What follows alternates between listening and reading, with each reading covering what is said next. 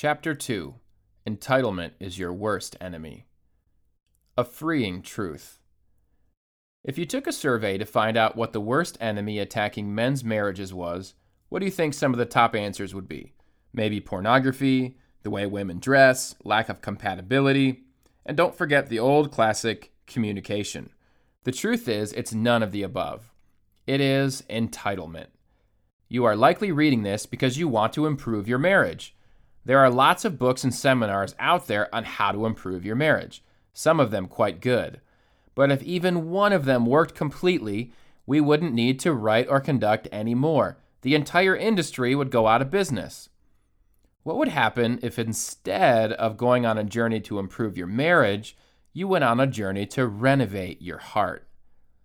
My wife and I were both virgins when we got married.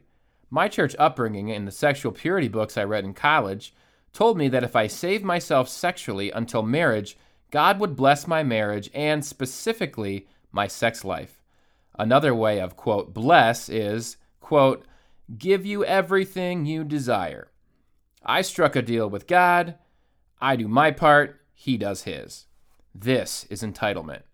It's the feeling that I deserve something, that I've earned something. The irony of this is that the foundational step to receiving the gospel of Jesus is to admit, I deserve nothing. I don't deserve to be saved from hell. I don't deserve to be forgiven by Jesus. I don't deserve grace. I don't deserve heaven. I don't deserve life itself. In Exodus 33:20, God tells Moses no one can see God and live. Romans 3:23 tells us we've all fallen short of the glory of God. Romans 6:23 tells us that the wage we deserve because of our sin is eternal death. These biblical declarations on what we deserve are a far cry from the irreverent, quote, buddy Jesus mentality many modern day Christians have adopted. Instead of living like humbled sinners before a holy God, we live as if we deserve every bit of comfort we desire, especially when it comes to our marriages. When we believe Jesus isn't all that holy and we aren't all that sinful, we think Jesus ought to hook us up. Not only should he slip us a free burger, like our high school buddy working at the McDonald's drive through, but he must give us what we want because he contractually owes it to us. Realizing how far we really are from God's holy standard will cause a drastic change in our posture towards Him and towards our wives. Knowing I don't deserve anything from God is a far cry from feeling like I deserve or am entitled to an easy and happy marriage because I was, quote, good enough to earn it. It's a far cry from setting up mandated expectations for my wife based on my own perceived merited behavior. Unmet expectations.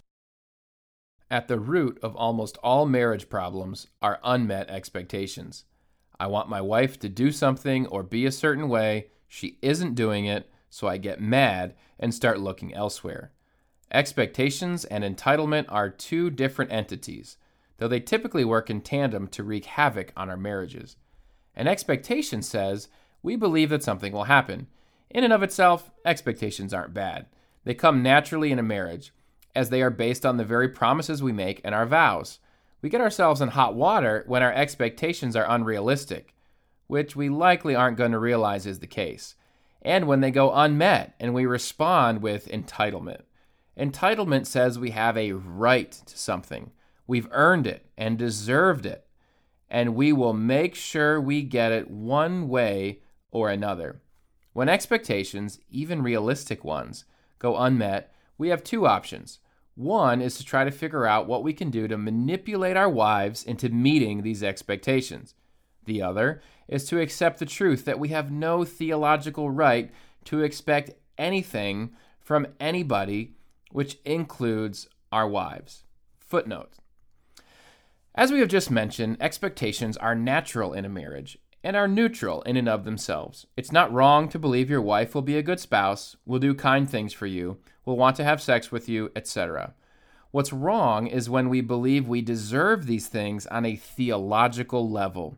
It completely changes our heart's posture toward life and God. End of footnote. As well as God Himself. Footnote. This isn't to say we don't have value in God's eyes or that God didn't create us with innate dignity and worth. It's saying that we need to fully own up to the guilt of our sin and realize that because we are guilty, we have committed crimes against God. We deserve punishment. We have no, quote, right to anything else. This is the only posture that allows us to fully receive and be fully transformed by God's mercy. End of footnote. Anything that is given to us is an undeserved mercy from God. The first option leads to a lifetime of disappointment, disillusionment, and frustration. The second leads to freedom, peace, and gratitude. The aim of this book is to dismantle the entitlement we've been taught to have in our marriages and replace it with the sound foundation of who we are in Christ. We don't need to add anything to what He has already given us. Entitlement for singles. Quote, God, I've done it your way. Now you owe me. Unquote. It's likely that entitlement is not foreign to you and your conversations with God, whether you are single or married. For singles, it's often the refrain given to God when you are tired of singleness there's a girl you're pursuing, or there's one who just left you, or you attended another wedding, or you're the third wheel again, and at the end of the day, you're just tired of being single. You've done it God's way, other people got their prize, now you want yours. Entitlement does not discriminate. It plagues both the married and the single. If you are single and get married someday, learning to rid yourself of entitlement now will put you way ahead of the game for later. And if you are to stay single, ridding yourself of this entitlement and the aching disappointment in God that accompanies it will free you like only the mercy of Christ can. Thousands of mercies. Quote What does it matter if I suffer injustice? Would I not have deserved even worse punishment from God? If he had not dealt with me according to his mercy. Dietrich Bonhoeffer. Entitlement sneaks up on you like a carbon monoxide leak. You didn't intentionally cause it, you can't smell it or see it, but it's there and it's lethal. It really serves as a slave master, working you so hard you eventually break. Nothing can quench it, nothing can satisfy it. The only way to be free from its enslavement is to receive the sobering truth of what you deserve and what you have received from Jesus instead. This realization will give you freedom from what burdens you in a way nothing else can. Now, get ready for some strong coffee. This isn't fun and happy news, but it is the death blow to entitlement. And that death blow opens the path of peace, lightness, and freedom. The truth is, we are sinners who deserve hell this very moment. We've earned it. We don't deserve the soft couch we are sitting on, or the shoes on our feet, or the coffee in our hand, the food in our fridge, our children, our wives. We don't deserve anything this moment except to be under a holy God's wrathful judgment. This is what the word deserve means. Take a moment to let that sink in.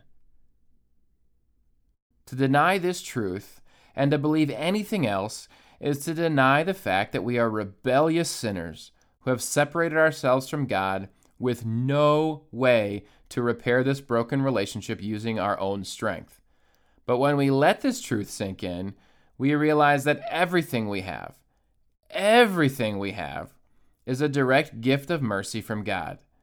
If in this moment I deserve eternal punishment, but I get a cup of coffee instead, that coffee is the most incredible gift ever imagined. If in this moment I deserve eternal punishment, but I get to be married to a woman, a life companion, instead, then that woman is an incredible gift.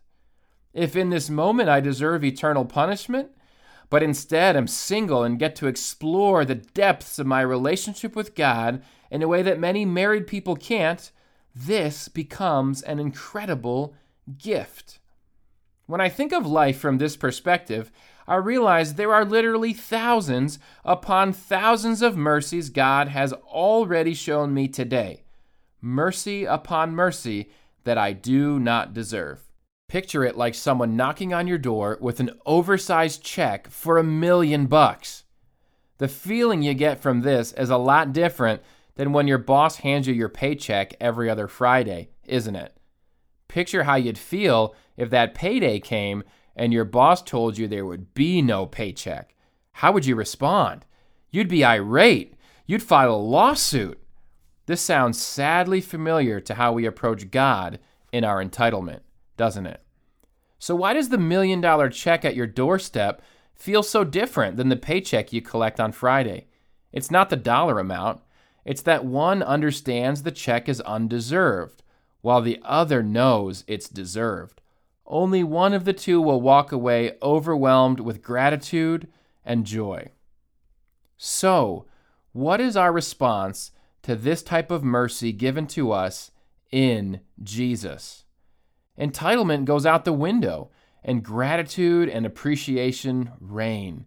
Instead of taking the couch I'm sitting on for granted, or wishing I had a newer, nicer one, or wishing I was married or single, I wiggle back and forth and think, wow, a couch! I deserve hell! And I get a couch instead! The amount of joy that can come from this perspective over the course of a day is more than the people around you are going to be able to handle. We are comfortable applying the appreciation of mercy to our salvation. We understand that we are rebellious sinners, desperately in need of a merciful Savior. So, why do we forget about it when it comes to the rest of our lives, and especially in our marriages or singleness? And how will embracing this truth completely transform us as husbands and as men. Kickback love. Most people would define love as sacrificing yourself for another, putting someone else above yourself. The Bible tells us repeatedly to do this. In fact, the Bible tells us the very definition of love is that it is not self seeking. Footnote 1 Corinthians 13 5. End of footnote. We wax eloquently about this in our marriage vows, yet are taught the opposite when we look for help on having a happy and fulfilling marriage. We give lip service to the foundation of marriage being based on loving selflessness and sacrifice. But in practice, our motivation is often based on how we can coerce our spouse to do what we want. The underlying premise of many marriage books, seminars, and counseling sessions is based on the idea of reciprocation. Your marriage doesn't feel good, and you want it to be better. The way to make your marriage feel better is to get your wife to do what you want.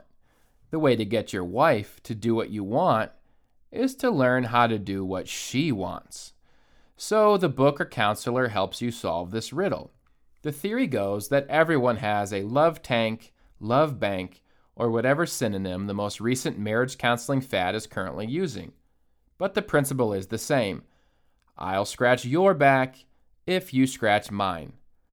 Let's say you want your wife to show you affection. Your quote, love bank is empty, and that makes you feel bad.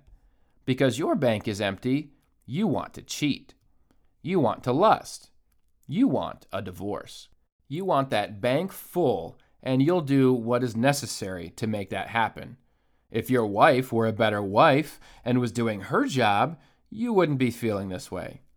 You don't want to feel this way, but it's her fault, not yours. But wait, there's a solution. Her account is empty too.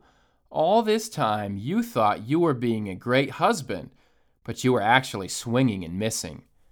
Your wife isn't showing you the affection you want because you haven't cleaned the garage. You've drained her love account. Clean the garage, and boom, affection city. You figure out the puzzle of what your wife wants, and you give it to her so that she will give you what you want. Your back has been scratched, and now you are happy. This is self seeking. Another word for this is selfishness. This type of marriage counseling may be a more indirect route of selfishness. Footnote I know it is not the author's intent to set us up for selfishness, but it's definitely a major side effect to this approach that almost all readers are prone to. End of footnote. But the root is selfish nonetheless. Marriage is set up as if its purpose were to get your desires met. That's selfishness. What do you think will happen in a marriage that is rooted in selfish motives? Ironically, many popular Christian marriage books use this type of quote, how to coerce your spouse to do what you want, unquote, strategy. They sell in droves because this method typically yields instantaneous, albeit temporary, results. We get super excited about the idea that our wives are finally going to give us what we've always wanted. But in the long run, this only sets us up for further disappointment.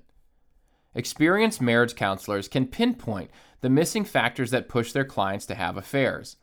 As they listen to couples over the years, they compile the common themes and write books explaining what these factors are. You read the books and do the worksheets together with your wife to make sure that each of you fully understands how the other wants to be shown love. If you do these things, not only will your wife be less likely to have an affair, she will be happy with you and will reciprocate affection in return, making you less likely to be unfaithful as well. We love this because in the end, we all get what we want. These types of strategies have produced some fruit in people's marriages, and those who came up with these strategies desire to help. Maybe one of these books was very helpful to you, and you're struggling with what I'm writing here. Still, I'm challenging you to look beneath the surface at the motives and appetites these strategies arouse, despite their good intentions or their momentary results. Like a dietary supplement that ends up causing cancer if it does more harm than good, the quote cure is not worth it. If a strategy creates or is fueled by entitlement, it's only going to set us up for failure. It's the wrong foundation, and foundations matter. Entitlement is a predator we cannot escape if we continue to feed it and negotiate compromises with it. We must see the flaw in these approaches and fill in the gaps they leave. For some, these approaches can provide helpful tools for certain seasons of marriage if adopted with very intentional caution. But most of us should avoid these strategies altogether. While it's helpful to know how your spouse is uniquely wired and to know what factors cause unfaithfulness so you can guard against them, there are destructive and inevitable repercussions that flow from the expectation of reciprocity. I say inevitable because your wife is going to continue to let you down. She is human and sinful, as you are, and will never be able to fully satisfy you. Can you continue to strive to, quote, speak your wife's love language without feeling resentful if she doesn't speak yours? That is a path most of us simply can't handle. What makes things worse is that this approach categorizes these factors as needs. Footnote Harley Willard, His Needs, Her Needs, Grand Rapids, Michigan, Revell, 2011. End footnote. Needs are things like oxygen, food, water, and shelter. I am entitled to have my needs met. And when I approach my marriage with entitlement on my mind, it is bound to blow up in my face. You do not need your wife to show you affection. You don't. You aren't going to die without her affection. It is a wrong use of the word. The essential flaw of the reciprocation strategy is that it caters directly to our sinful, selfish nature instead of working against it. It starts with the premise quote, I deserve to have my spouse love me in the way I desire, unquote. So every act of, quote, love I show her is not actually an act of love, but an act of selfishness. Like depositing quarters into an arcade game or a vending machine, my love investments towards her are merely transactional means to an end, my own satisfaction. When we are counseled to show love to our wife with the hope that she will reciprocate, our sin nature immediately builds a scoreboard. and this scoreboard eventually spawns self righteousness. I've done my part. Why isn't my wife doing hers? I'm filling her up, but I still feel empty. Why are my needs still unmet? This self righteousness simply promotes the mindset that I am the good spouse, and my wife is the one slacking, making everything worse. Frustration reigns, and I feel I've earned the right to look elsewhere to fill up my quote love bank because I've been told I deserve and need this. Heck, my wife has pushed me to look elsewhere. She read the same book I did, for crying out loud, and she's still not giving me what I deserve. It's her fault I have a wandering heart. This simply echoes what's been true of the human condition since the day Adam and Eve first sinned. We feel we deserve to have our desires met and that the quality of our lives revolve around this. And just as Adam did, we blame the woman rather than take responsibility when things go haywire. We believe we deserve to feel good at any cost, and this becomes the primary motivation for everything we do. Judging our marriages on the false measure of the reciprocation slash self righteousness scoreboard will leave us empty, frustrated, and wanting. It starts up a treadmill we can never climb off. By contrast, the gospel Jesus offers us turns this strategy completely upside down and reveals where we will ultimately find lasting freedom and joy.